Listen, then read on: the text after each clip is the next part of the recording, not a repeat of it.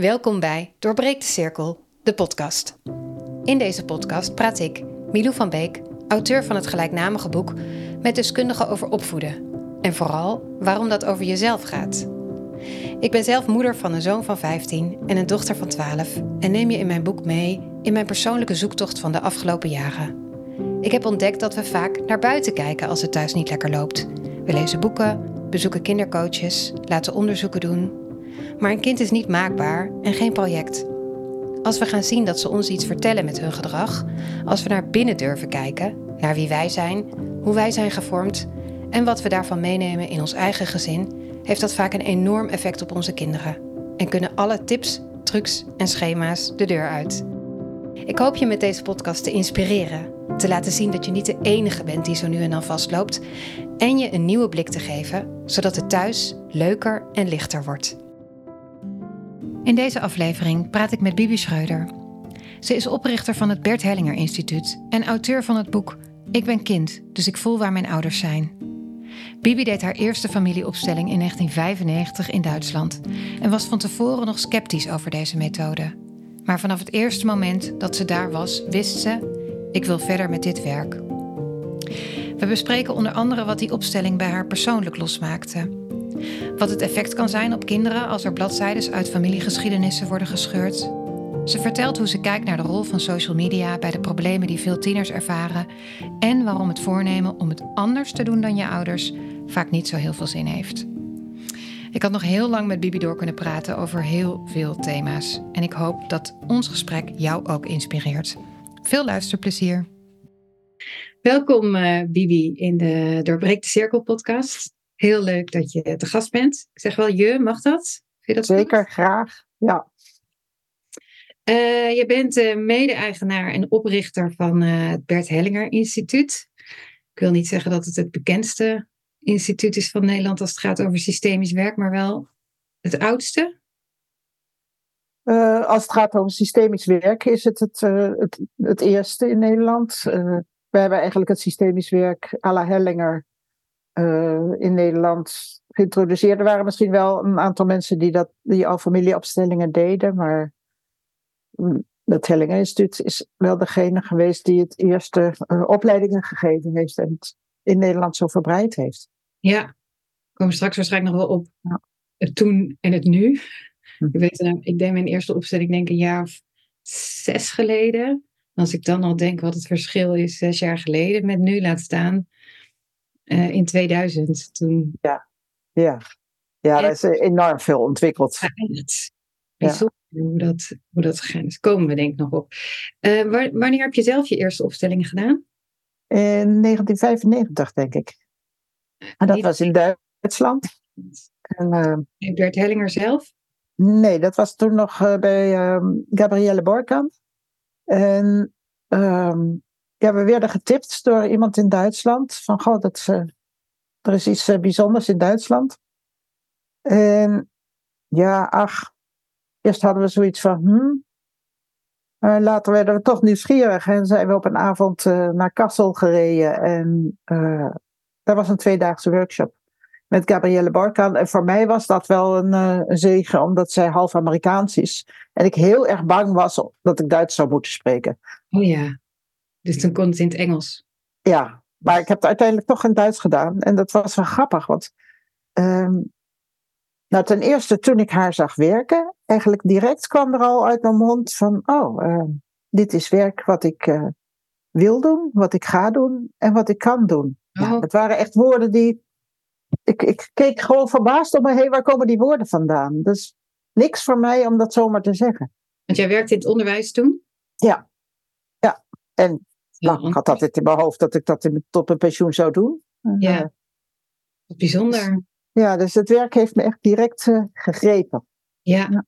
ja. En die opstelling ook? Ja, ja toen deden we, wij deden samen met Jan Jacob, uh, mijn man, uh, een opstelling. En, of nou weet ik het niet eens meer zeker of we het samen deden. Of dat, het, dat we ook een aparte opstelling gedaan hebben. In ieder geval, er werd dan gevraagd, hoeveelste kind ben je? En ik in mijn beste Duits zei, ik ben die vijfde van vier. En toen ik het zei, dacht ik, uh, iets klopt niet. En opeens, oh, maar dat is dus precies hoe het is. Want ik ben geboren nadat er een jongetje geboren is en drie dagen geleefd heeft, Mhm. waar nooit meer over gesproken is. Dus ja, toen gebeurde er al iets dat dat zomaar door mijn foute Duits uitgesproken werd.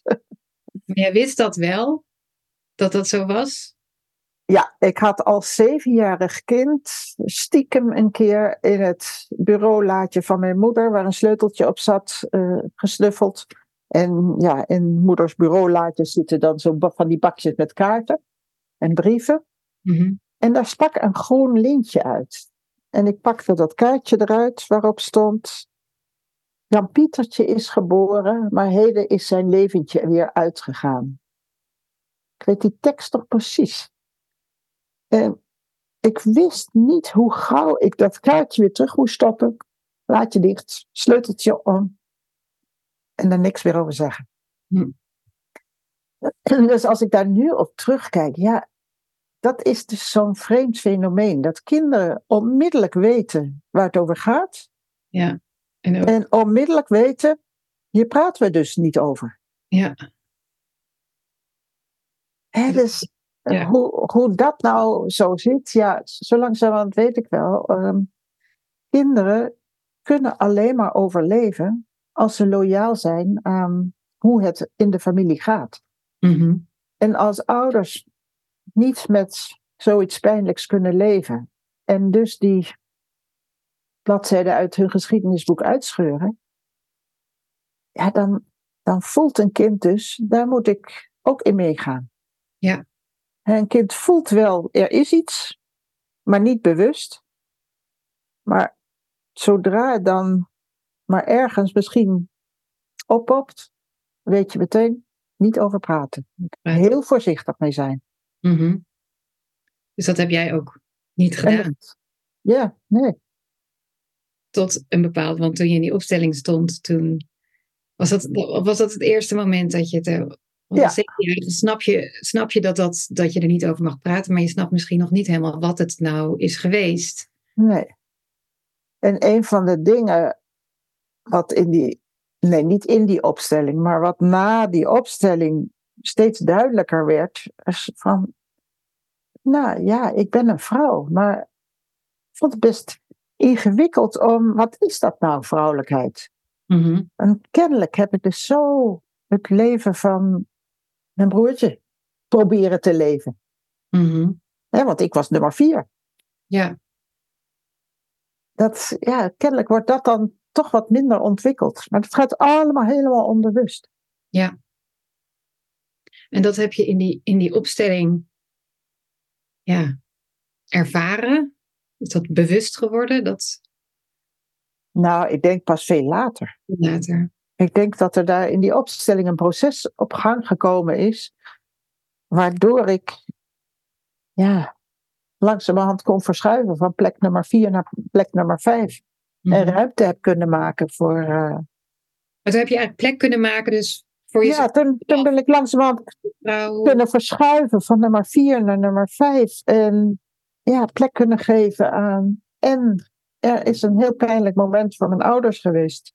En kennelijk wil die geschiedenis zo langzamerhand een plek hebben. Ja.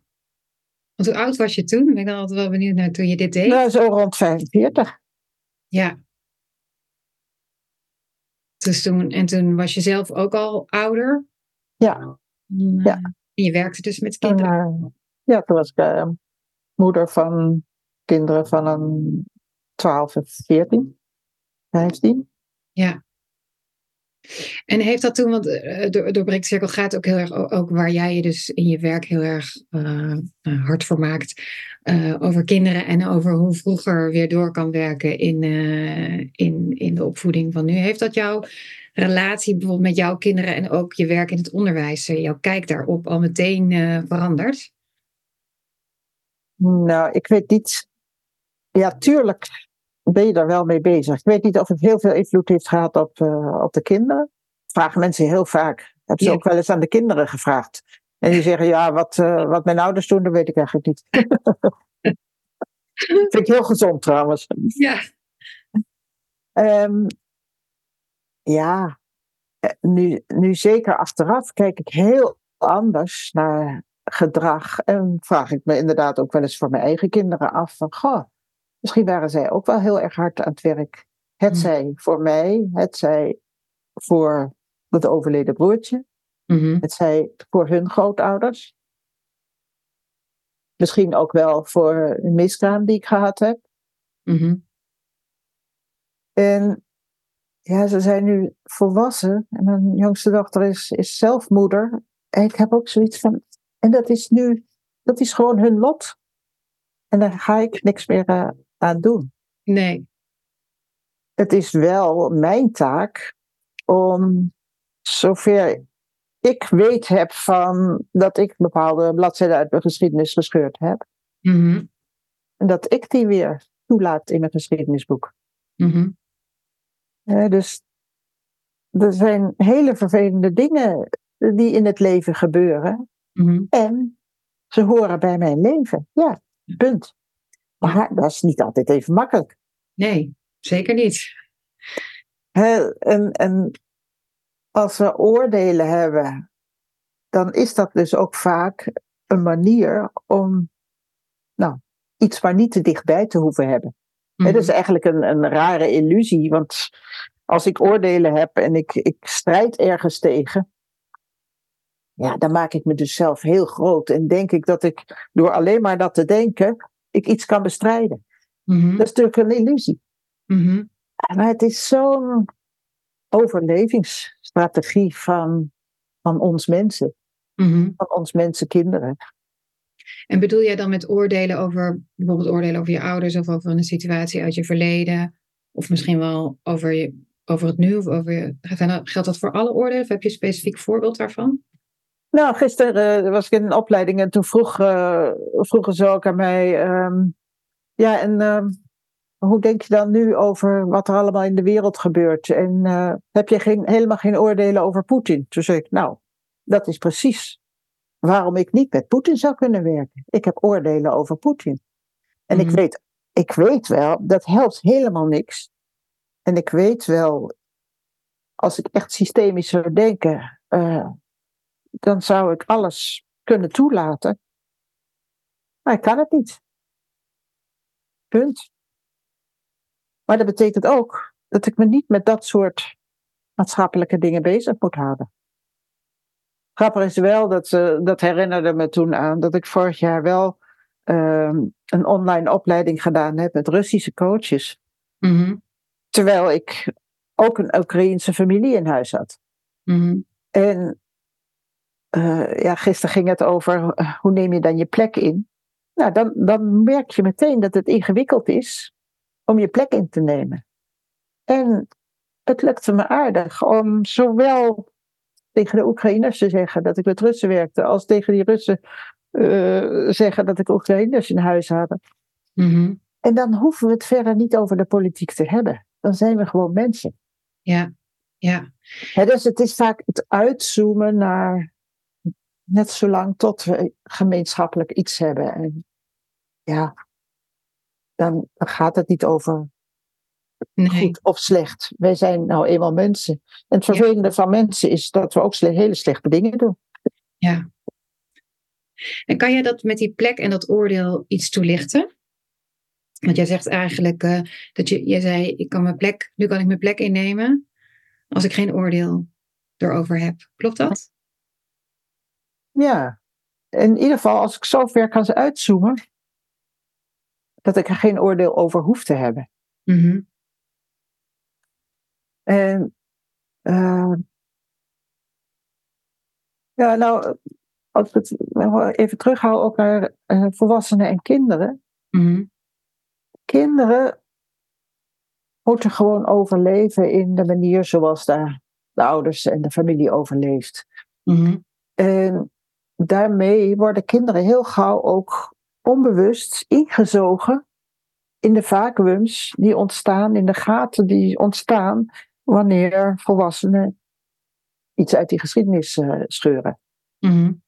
um, en daarmee staat een kind niet meer op de plek van het kind, maar moet het eigenlijk instant volwassen zijn op dat moment. Mhm. Uh, als je volwassen bent, en dat is meer dan de volwassen leeftijd hebben, dan kan je beseffen, ah, ik kan nu op eigen benen staan en ik kan mijn eigen keuzes maken. En daarmee word ik ontrouw aan mijn ouders. Mhm. En toch blijf ik de volwassen dochter van mijn ouders. Mhm. Maar ik ga het anders doen. Ja. Ehm, op het moment dat ik, wat natuurlijk heel vaak gebeurt als je, als je zwanger bent, als je kinderen gaat krijgen, dan komt meteen de gedachte, ik ga het anders doen dan mijn ouders. Ja. Dan zit het vaak vanuit, dat wil ik niet. En Mhm. ik ga het anders doen. Mhm. En dan is het bijna een, een noodkreet van, jullie moeten weg, zodat ik mijn leven kan leiden. Mhm. En het is eigenlijk andersom. Als je als volwassene beseft, ah, ik kan mijn eigen stappen ondernemen en daarmee word ik ontrouw aan mijn ouders. En hoe dan ook, ik blijf de dochter van mijn ouders en mijn ouders blijven mijn ouders, Mhm. dan is het een andere beweging. Ja. En dan, ja, ik kan voor allerlei oordelen over mijn ouders hebben, maar wat, wat helpt het? Mhm. Ze zijn gewoon mijn ouders. En ik, als ik in de spiegel kijk, lijk ik sprekend op mijn moeder. Dus ja, ik kan wel willen dat ik niet op mijn moeder lijk, Mhm. maar ik lijk op mijn moeder. Ja. Dus dat is het ingewikkelde, dat we als we wat ouder worden en als het lukt om volwassen te worden en de volwassen plek in te nemen, Mhm. om dan ook je illusies los te laten, wat ik kindillusies noem, van ik kan de situatie veranderen. Ik Ja. kan de situatie zoals het vroeger was veranderen. Mhm. En als je ingezogen bent in een plek die helemaal niet jouw plek is, hè, bijvoorbeeld het, nou, een, een, een gat misschien wel tussen je ouders. Als je merkt, maar onbewust merkt, dat de relatie tussen je ouders niet zo botert. En je Mhm. wordt in de leegte van die relatie gezogen. Mhm. Ontwikkel je fantastische kwaliteiten door. Mhm. En je krijgt ook een soort levensopdracht van ik moet zorgen dat zij nog goed met elkaar om kunnen gaan. Dus dan gaat daar heel veel energie naartoe Er gaat heel veel energie naartoe. Ja. Maar als je dan volwassen wordt, vergeet je vaak dat die levenstaak voorbij is. Dan blijf je. En dan blijf je dat doen. Ja. Dan, dat kan zelfs tot ja, beperkingen leiden. Dat je merkt van ja, ik kan geen stap in het leven zetten. Of ik kan geen eigen relatie hebben. Want dan valt die relatie uit elkaar. Dat Ja. soort kindillusies kunnen heel lang door blijven gaan. Dus eigenlijk de overtuiging dat jij, eh, dat, dat je als, als redder van je ouders, zeg maar, van de relatie van je ouders, dat dat ook als je al lang uit huis bent, nog steeds jouw taak blijft. Ja. En als je dan inderdaad zelf ouder wordt, dan worden dingen wel vaak, eh, als je nou hebt over uitvergroot, precies wat jij zegt, ik ga het anders doen, dan krijg je wel vaak dat je er meer mee aan de slag gaat. Van waar kom ik eigenlijk vandaan? En wil ik, Ja. zou ik het anders willen of niet? Wat dus soms ook heel confronterend kan zijn. En als je nou besluit, ik wil het echt anders doen, wat, en je neemt niet zoals jij, ik moet heel te denken aan de package deal, noemt Els van Stijn het geloof ik, zoals jij het zegt. Ik, ik ben het kind van mijn ouders, maar ik ga ook uit huis. Ik ga mijn eigen opvoeding vormgeven. Als je dat niet doet en je blijft zeg maar in het oordeel zitten, wat kan dat dan voor effect hebben op je, op je eigen ouderschap en dus ook op je kinderen? Nou, uiteindelijk ehm, ben ik dan nog steeds in het verleden. Ja, En dan ben ik niet in het hier en nu. En kinderen hebben een moeder nodig die in het hier en nu is. Dus die ervaren een vacuüm op mijn plek. dan herhaalt het zich eigenlijk. En daar worden zij dan ingezogen. En dat gaat helemaal onbewust. En ook daar ontwikkelen zij fantastische kwaliteiten door.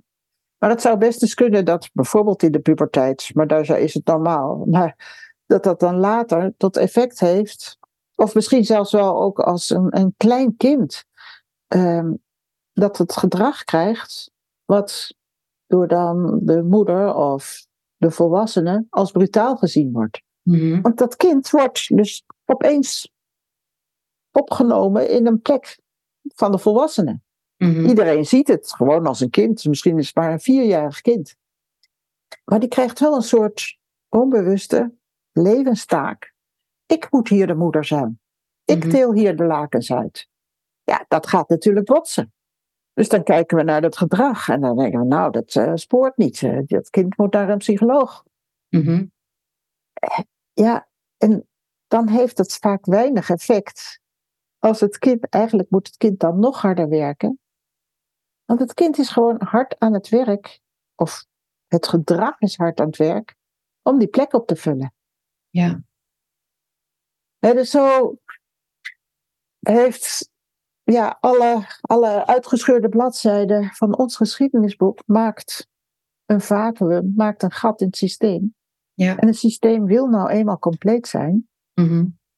Ja, vacuums hebben nou eenmaal zuigkracht. Dus dan wordt daar een niet-volwassene meestal ingezogen Ja. om die taken te vervullen. En kom jij dan bijvoorbeeld nu in je werk vaak tegen dat er ouders komen die op wat voor manier dan ook vastlopen met een kind of met het ge- gedrag een vraag inbrengen over een gedrag van een kind waar ze nou ja, niet, niet meer uit de voeten kunnen? Ja, heel veel.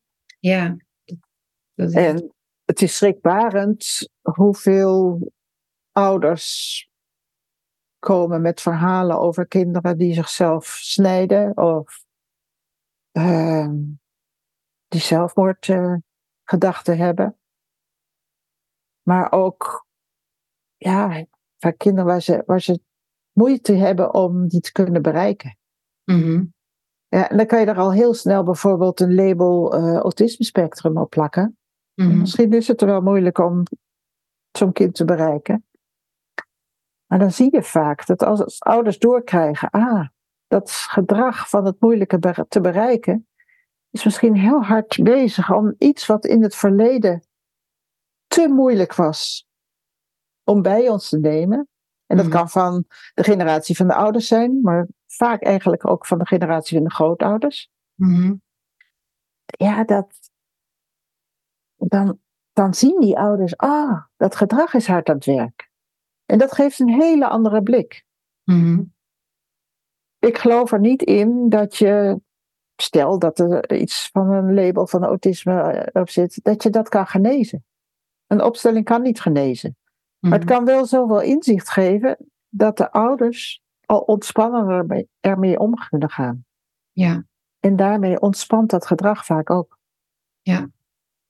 En ja, ik heb soms wel meegemaakt dat ouders na een half jaar of zo, of een paar maanden, een mail stuurden. Van nou, er is echt een wondertje gebeurd, want we hebben een totaal andere relatie gekregen.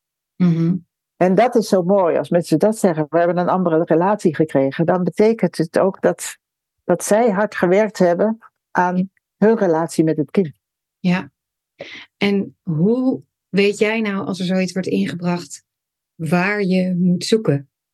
Omdat inderdaad, dit kan één ouder komen, Ja, andere ouder is er misschien niet. En dan heb je dus ook twee familiegeschiedenissen eigenlijk. ja. Kan je daar Ja, iets... Van tevoren weet ik dat natuurlijk nooit. Nee.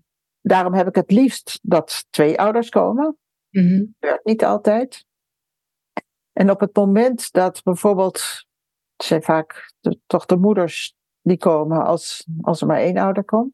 Mhm. Op het moment dat ik dan hoor zeggen, nou nee, daar eh, wil mijn man of mijn ex-man eh, echt niet aan meedoen. Dan weet ik al, ah, daar zit een oordeel.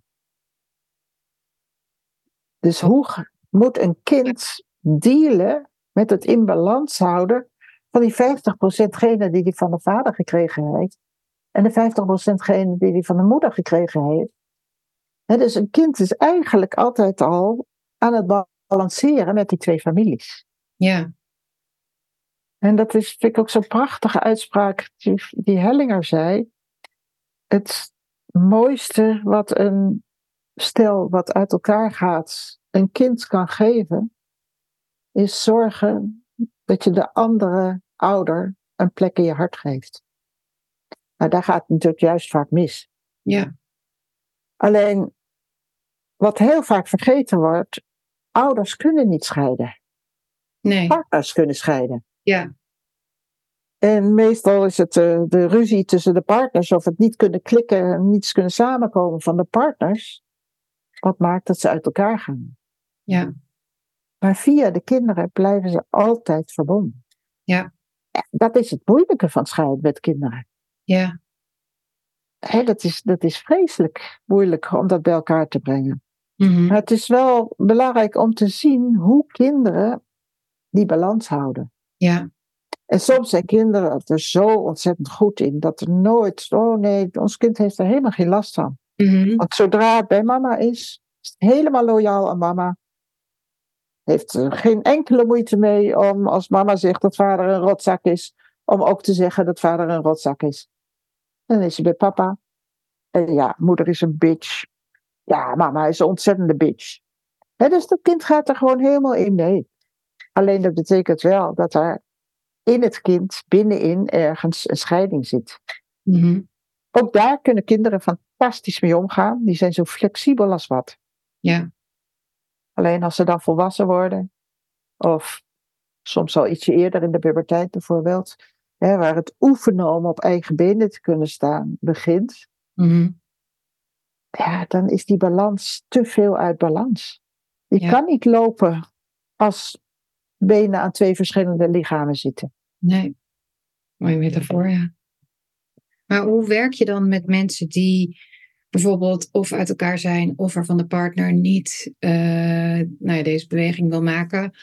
Ehm, kun je dan ook voor een van de twee eh, partners al iets veranderen wat ook weer effect heeft, toch? Nou, ik geef ze vaak vreselijk huiswerk, waarna ik denk van die komen nooit meer terug. Zoals wat? Ehm, door te zeggen, eh, bijvoorbeeld als het gaat om een tweede partner. Mhm. We zeggen de eerste partner, jij bent nummer één. En Mm. ik ben slechts nummer twee. Mm. En dat doe ik expres slechts erbij. En dan zeg ik van, ehm, dit is een homeopathisch recept en dat moet je driemaal daags ehm, innemen.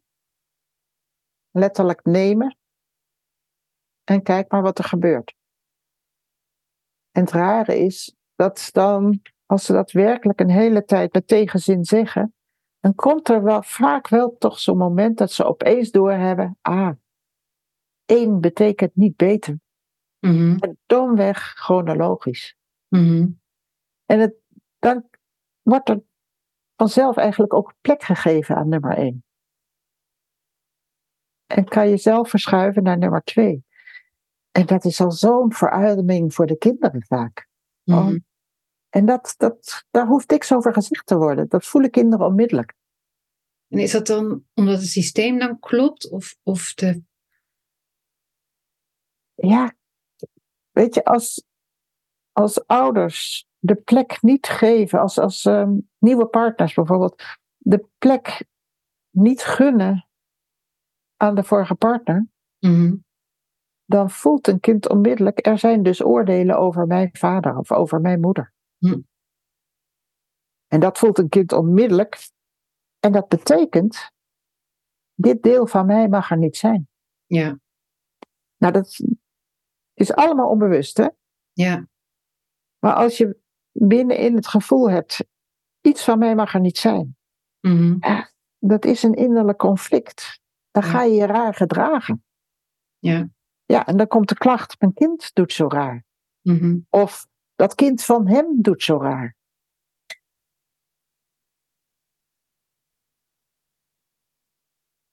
Dus die, en dat is eigenlijk ook weer die oordelen waar we het net over hadden. Ik moet er dan ook aan denken, als je dus zelf een oordeel hebt over je ouders, dan accepteer je ook een deel van jezelf niet. Nee, precies. Eigenlijk accepteer je dan helemaal jezelf niet. Ja. Ja. Ja.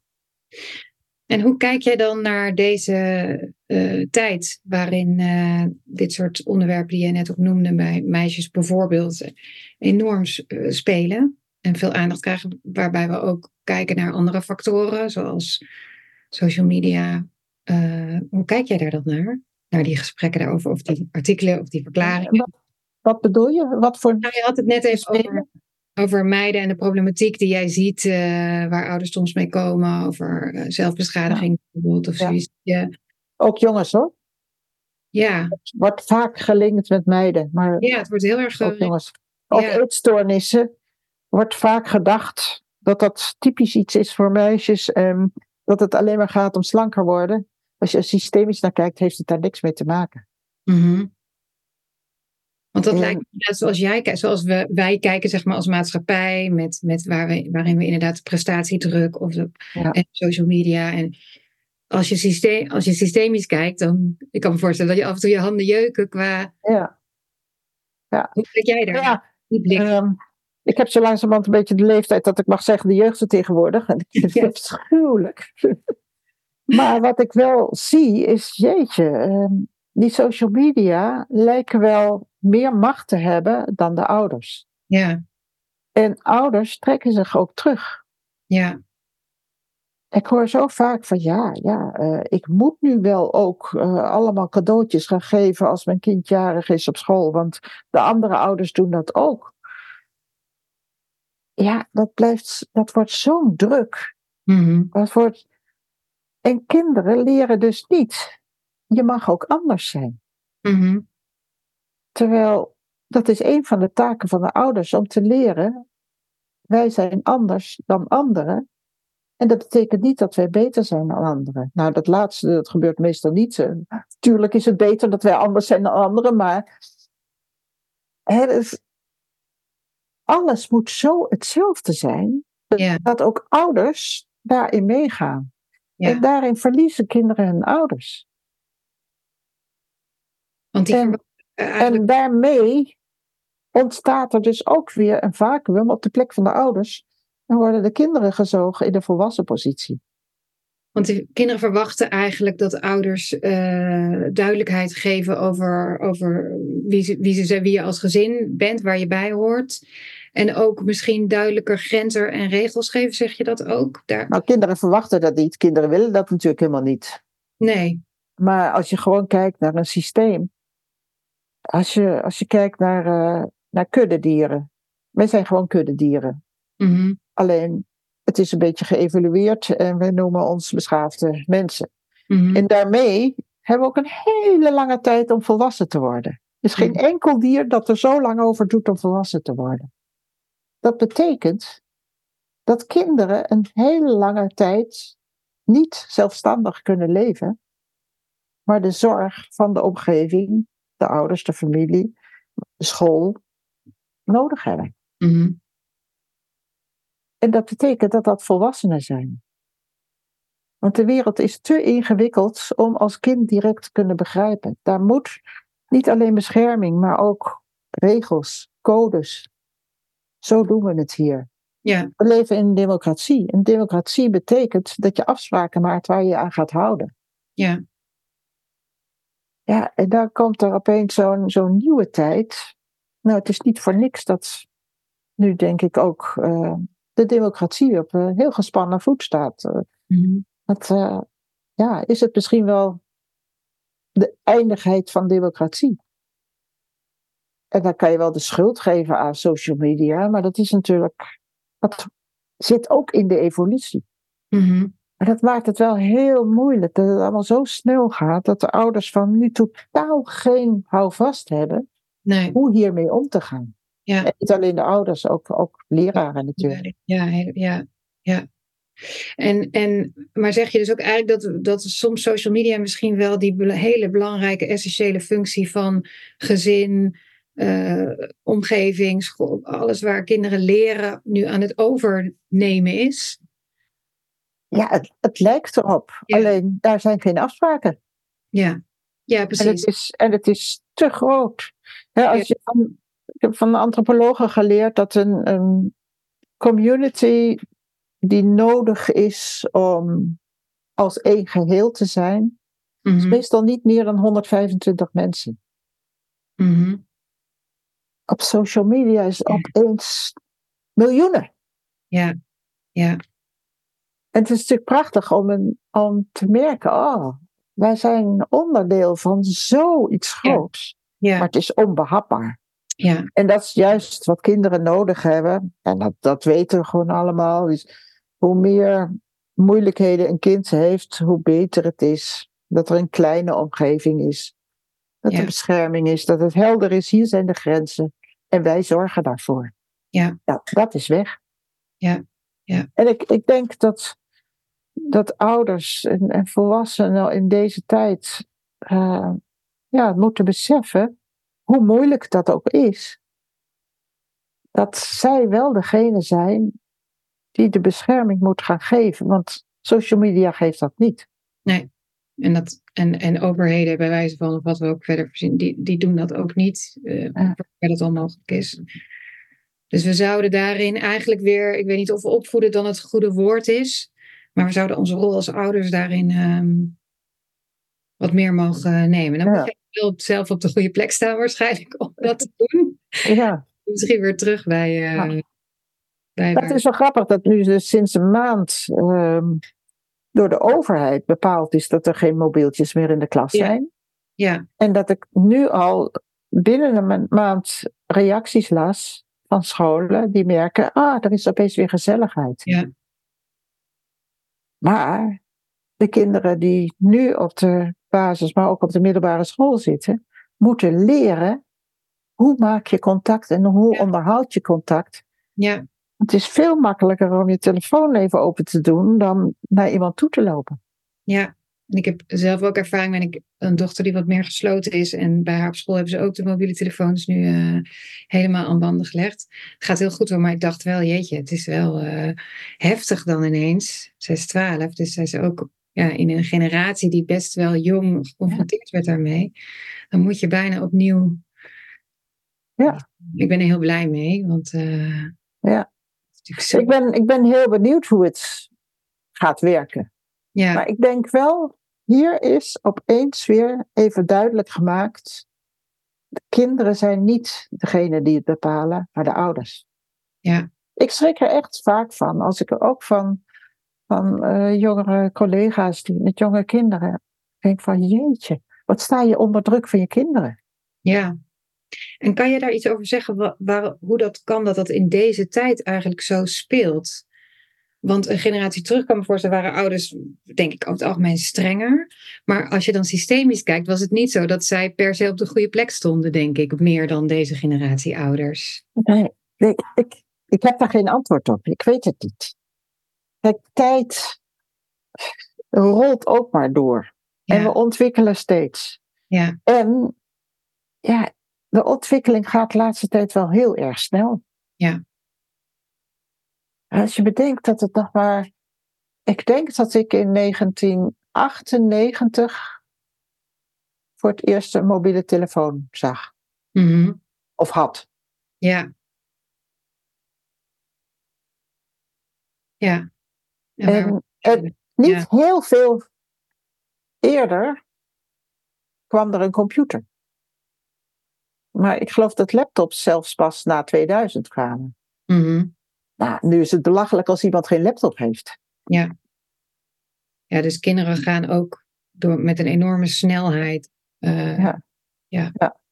Ja, en nou, mijn kinderen vroegen wel van, goh, hoe deed je dat dan vroeger als jullie geen telefoon hadden? Hoe wisten je ouders dan waar je was? Ja, mijn ouders wisten niet waar ik was. nee, Of ik zei het ze gewoon. ja, Ja. Dus ja, we, we moesten elkaar meer vertrouwen. ja, En nu zijn kinderen misschien wel iets van 20 uur onder surveillance. mhm. Ja. Of misschien wel 24 uur. En dan onder een soort gekke surveillance natuurlijk. Ja. Ja. Ehm, ik weet dat in het systemisch werk niet van de absolute uitspraken is. Maar als ik het jou zou vragen, in jouw alle ervaring die je hebt. En je werkt met ouders die eh, gedragsproblemen ervaren thuis.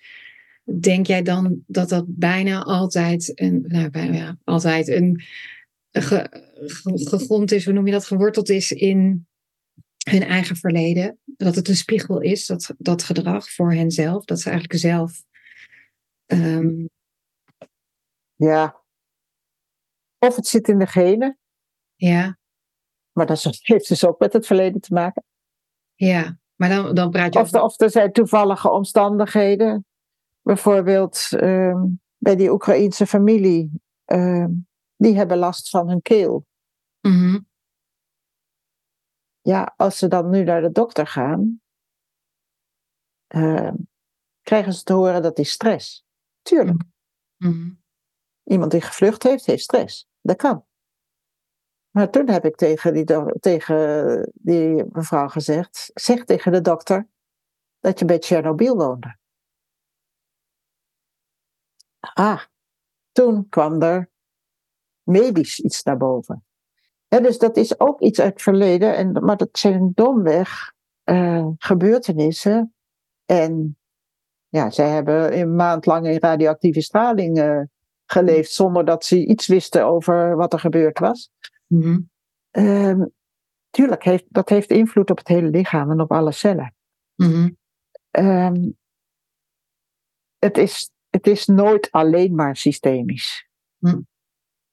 Maar ik, ik, vroeger maakte ik nog wel onderscheid tussen systemische vragen en niet-systemische vragen. Mhm. Ja, of omdat al, mensen alleen maar nu naar me toe komen als ze systemische vragen hebben, omdat ze weten dat ze daarmee naar mij toe moeten komen. En ik kom geen niet-systemische vragen meer tegen. Mhm. Het kan natuurlijk ook mijn beroepsdeformatie zijn. Er is altijd wel iets te vinden wat nog meer compleet wil zijn. Ja. En tuurlijk weten we nooit precies, dit is het waar het gedrag van je kind mee te maken heeft. Mhm. Maar ieder kind is er gebaat bij als ik alle geschiedenis die er gebeurd is gewoon er laat zijn. Want dan kan ik meer in het hier en nu zijn. Ja. Als, als 20% van mijn energie continu bezig is om iets wat er gebeurd is en niet te laten zijn, dan ben ik niet beschikbaar voor mijn kinderen. Mhm. Of voor maar, voor maar een klein deel. Mhm. En want daar gaat heel veel energie in zitten. Ja. En vaak niet eens alles onbewust. Ja. Ja, dat hebben we niet eens door, denk ik. Nee. Nee.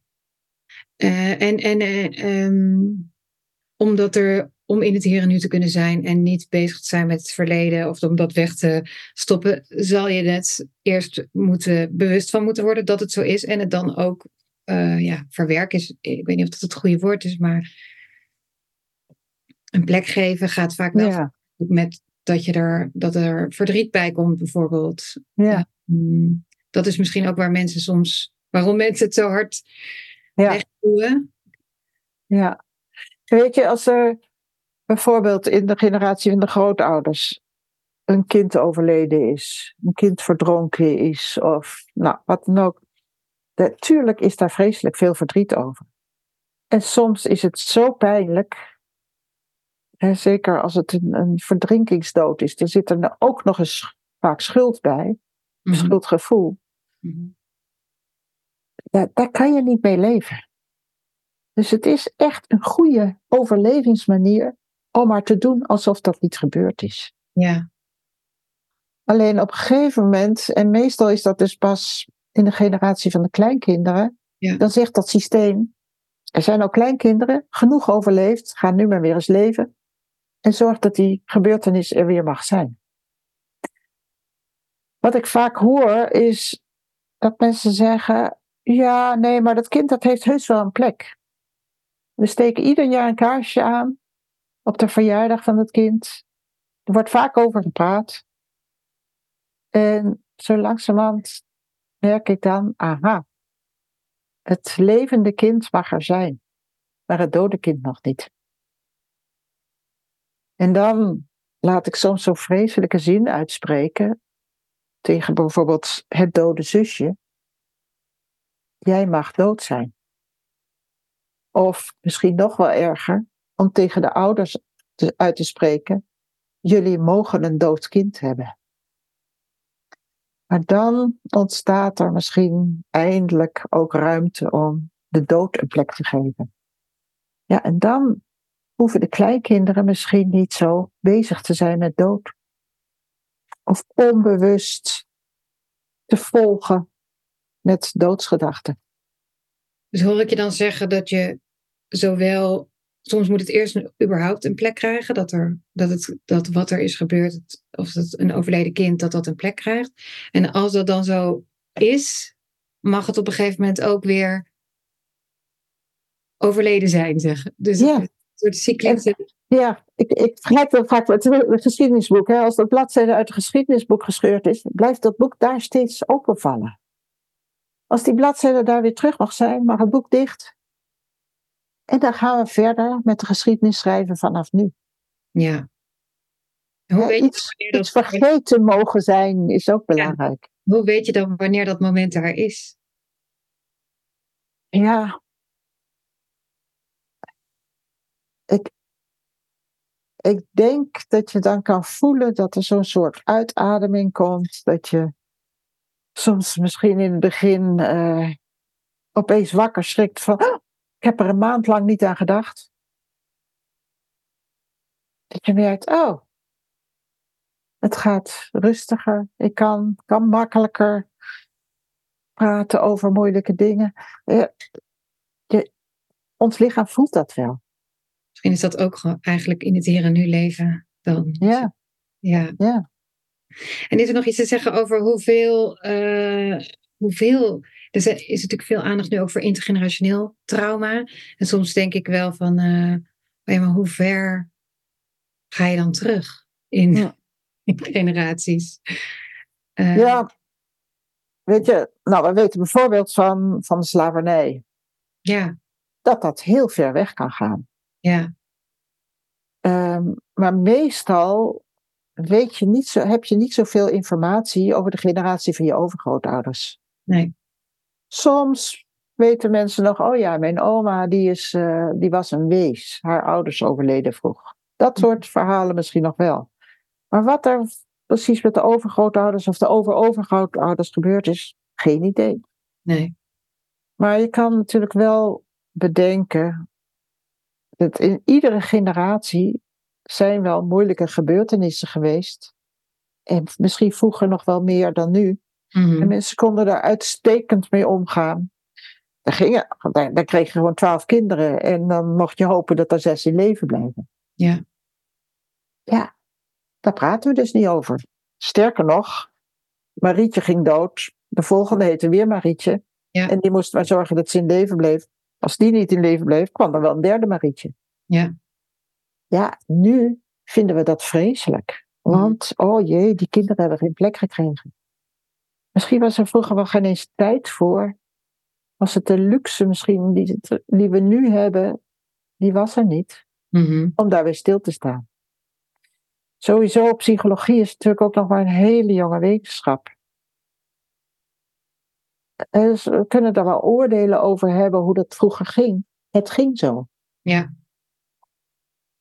ja, waarom het nu meer zo in de belangstelling staat. ja, want dat is nog inderdaad wat ik aan het begin zei. ik niet. 2000 vergeleken met nu. En hebben jullie daar misschien nog wel een bijdrage aan geleverd met je instituut überhaupt? Dat je het op de kaart hebt gezet, het, eh, het hele systemische Ja, kijken. Eh, maar blijkbaar is er ook een, eh, ja, toch ook een behoefte. eh, ja. Maar ja, juist omdat we zoveel, eh, zoveel groter leven met telefoons, met Ja. social media. En het begon natuurlijk al met de televisie. Dat er opeens nieuws kwam, te, vrijwel tegelijkertijd dat er iets op de andere kant van de wereld eh, gebeurde. Ja, dat, dat is zo nieuw voor de, als je kijkt in de evolutie van de mensheid. Ja. Dat we moesten wel gaan uitzoomen. En dan merk je dus ook, ah, er komt wel heel veel op je af. Ja. Dus ik denk dat we. Ik zeg wel eens, ehm, het is misschien wel helemaal niet voor niks dat de ontwikkeling van systemisch werk en familieopstellingen, of de, de begintijd, samenvalt met de begintijd van het World Wide Web. Ja, dus kennelijk Ja. is er behoefte aan vergroting, vergroting, vergroting. Ja. Maar dat is zo moeilijk te bevatten, dat ze dus ook weer behoefte krijgen van hoe zit dat? Ja. Hoe werkt dat dan? Mooi. En ja, Ik, ik zeg nog heel vaak, misschien komen we er eh, twee of drie generaties later achter dat het niet zo'n goed idee was, die familieopstellingen. ja, dat zou best kunnen. Oh ja? Ja, waarom niet? Kijk, nu hebben we ook wel eens kritiek op wat Freud allemaal ontwikkeld heeft. En er zijn een heleboel mensen, denk ik, flink getraumatiseerd door de ogen zoals we nu kijken, als ze een Freudiaans therapie hadden doorlopen. Want alles werd op seksualiteit gericht. Ja, dat was iets wat op dat moment opeens in de wereld mocht komen. En het heeft fantastisch veel ontwikkeld, want wij hebben doorgekregen hoe intermenselijke relaties ontstaan uh, of gaan door het ontstaan, hoe je in je familie bent opgegroeid. Mm dus het is al heel lang bezig om, om zich zo ja, te ontwikkelen en daar nieuwsgierig naar te zijn. Interessant. Ja, ik, te, want het is, je zal waarschijnlijk zelden of nooit meemaken dat mensen bij jullie zijn geweest en zeggen van, uh, nou, wat me dit toch voor ellende heeft opgeleverd dat ik dit heb gedaan. Um, nou, het rare is, ik zie soms wel eens eh, mensen terug en, en komen dan met, met nieuwe vragen bijvoorbeeld. En denk ik, jeetje, uh, wat een ellende allemaal is er naar boven gekomen. Ja. En dan betitelen ze het vaak zelf als, oh, het is zo'n opluchting. Hm. En ook wel eens mensen die merken van, nou nee, eh, de familierelaties zijn er alleen maar slechter door geworden. Ja, je weet nooit hoe de familie erop reageert. Mm. Ik weet nog heel goed dat uh, toen ik dus vertelde over mijn opstelling en vertelde over dat ik ook verbonden was met het leven of de dood van het broertje. En ja, later heb ik er dus kennelijk nog wel eens wat over verteld. Dat mijn oudere op, zus op een gegeven moment zei: Bibi, hou nou toch eens op over dat broertje. Mm ja, dan merk je dus dat ik de loyaliteit verbroken heb naar. Ja. We praten er niet over. Ja. Ja, dat, dat... dat, dat kan dus ingewikkeldheden geven van hoe ga je je dan verhouden met. Ja, klopt, dat klopt natuurlijk, want dat herken ik heel erg. Ik zelf ook gedaan met een NSB-verleden, dat je dan een stilzwijgende afspraken in een familie, eh, dat jij degene bent die daar heeft. Ja. Zo lang samen dansen op een bepaalde manier en dat gaat eigenlijk voor hun best goed. Uh, ja iemand die daar uh, de hele boel over mag ja. Alle ja. relaties nieuw gedefinieerd worden. want in de generatie van jouw ouders, als je zou zeggen, ik heb een NSB-verleden, zoals jij het nu gewoon in één zin zegt. Ja, dan kon dat betekenen dat je nooit meer vrienden kreeg. Ja.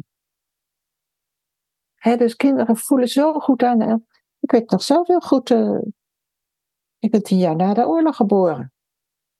Maar we wisten precies met wie niet om te gaan. Ja. Want mijn ouders voelden, wisten, die, die waren fout. Of eigenlijk zeiden ze meestal, die zijn fout. Mm dus ook na de oorlog ja. het zo ingewikkeld om. Ja, maar als je het dus hebt over die bladzijde, dat boek wat er uitgescheurd is, daarvan dacht ik dus, ja, voor mijn kinderen wil ik graag, en dat hoeft natuurlijk niet ja. daar van te maken, maar ik, ik, ik merkte wel dat ik dacht voor hen. Uh, en, en daarbij mijn oudste, die stond aan de deur te kloppen, dus die, dat was typisch ja. waarvan, uh, de, waarvan we dachten, wat gebeurt hier? Ja. Wat is dit voor een. Wonderwolk die ons leven binnen is gekomen? Ja. Um, ja, en, en op grote schaal is het natuurlijk ook, want de Nederlandse staat heeft natuurlijk ook heel veel bladzijden uitgescheurd. Ja. Daarvan ik weet nog heel goed toen de film Zwartboek uitkwam.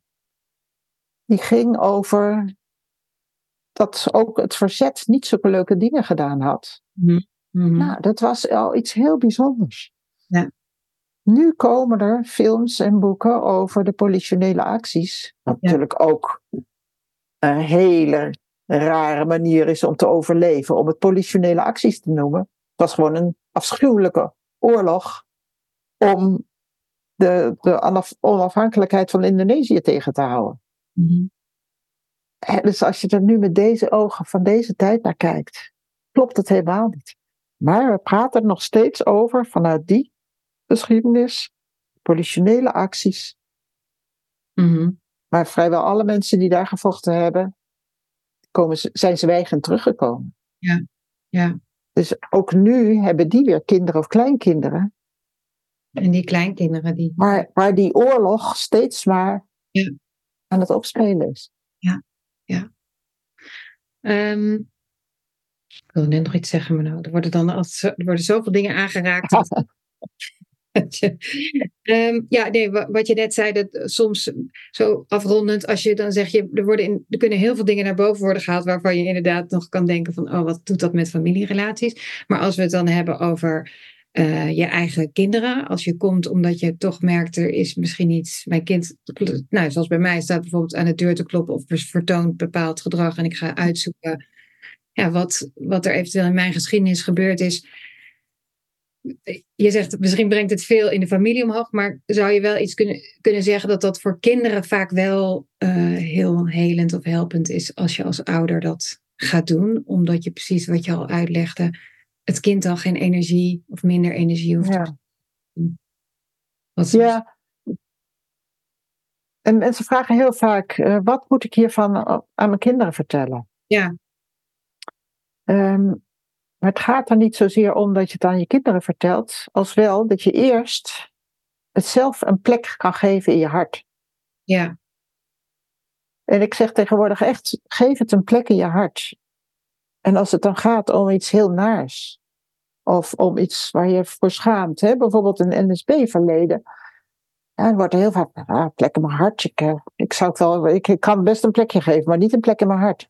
Mhm. Ja, geef het eerst een plek in je hart. En pas dan, als het nodig is, ga je er met je kinderen over praten. Ja.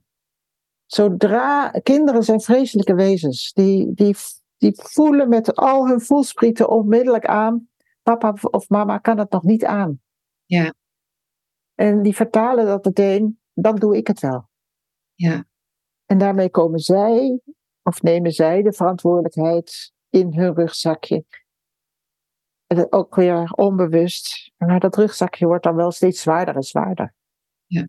Ja, en dat, die bagage in die rugzak, dat uit zich in zogenaamde vreemd gedrag. Ja. En dat is vreemd gedrag, omdat dat gedrag dus niet op het hier en nu slaat. Het is geen logische reactie op wat er nu gebeurt.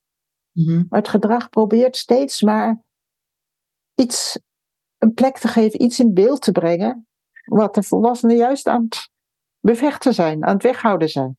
Ja. ja dat clasht. Ja, dan zeggen ouders, mijn kind gedraagt zich vreemd. Ja.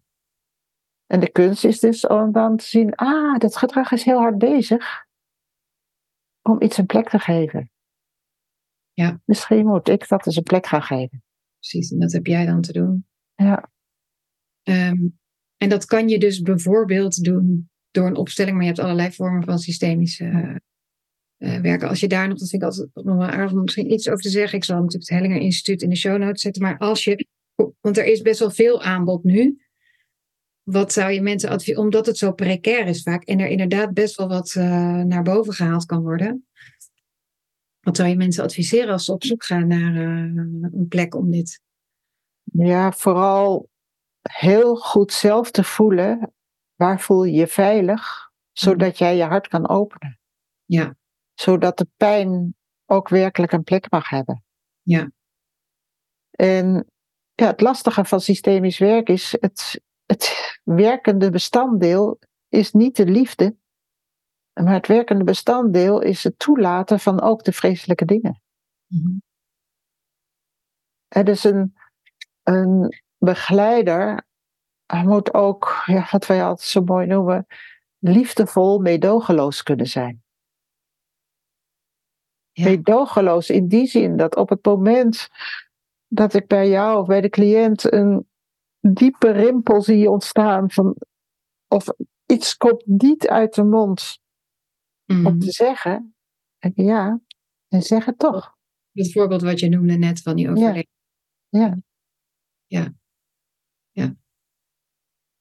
Dus de- en, en dat is belangrijk als je naar iemand toe gaat. Ja, dat kun je misschien niet meteen voelen, maar dat is. Nee, maar Kijk goed op de website. Bel zo iemand op. Voel of het klikt. Ja. Vraag aan mensen die je vertrouwt. Ja, dus het is wel mooi wat je zegt, want het is dus niet alleen dat je zeg maar in, in liefde ergens wordt ontvangen en, en met heel veel aandacht en, en empathie wordt gewerkt aan waar je mee komt. Maar er is ook nog iets anders nodig. Ja, helderheid is nodig. Ja, Helderheid is veel belangrijker dan de mantel der liefde. Want de mantel der liefde bedekt juist. En een van de dingen van systemisch werk is om die mantel op te tillen en kijken wat wil in beeld komen. daardoor moet je dus als begeleider ook heel goed zelf weten, heel goed met je eigen. Ja, daarom is het ook echt nodig om, om naar iemand toe te gaan die daarin opgeleid is en die al die hobbels ook zelf heeft doorgegaan. Ja, precies. Ja. Ehm, heel mooi, dankjewel. We hebben het nog niet over je boek gehad, maar die zet ik met de prachtige titel. Ik ben kind, dus ik voel waar mijn ouders zijn. Hm. En die zet ik in de, in de show notes erbij, dat mensen hem kunnen vinden. Leuk. Ja. Ehm, heel erg bedankt voor eh, al je wijsheid. Heel inspirerend. Ik denk, bij mij zingt het ook nog wel weer even na. Ja. Eh, ja, nee, dat is leuk. Ja. En we zouden inderdaad nog wel een dus uur kunnen weet. praten. Ja. Dankjewel. Dankjewel voor het luisteren naar de Doorbreek de Cirkel podcast. Deze podcast hoort bij het gelijknamige boek Doorbreek de Cirkel, waarom opvoeden over jezelf gaat, dat in de zomer van 2023 uitkwam bij Cosmos Uitgevers. In de show notes vind je een link naar dit boek en de links naar het boek van Bibi en het Bert Hellinger Instituut. Tot een volgende keer.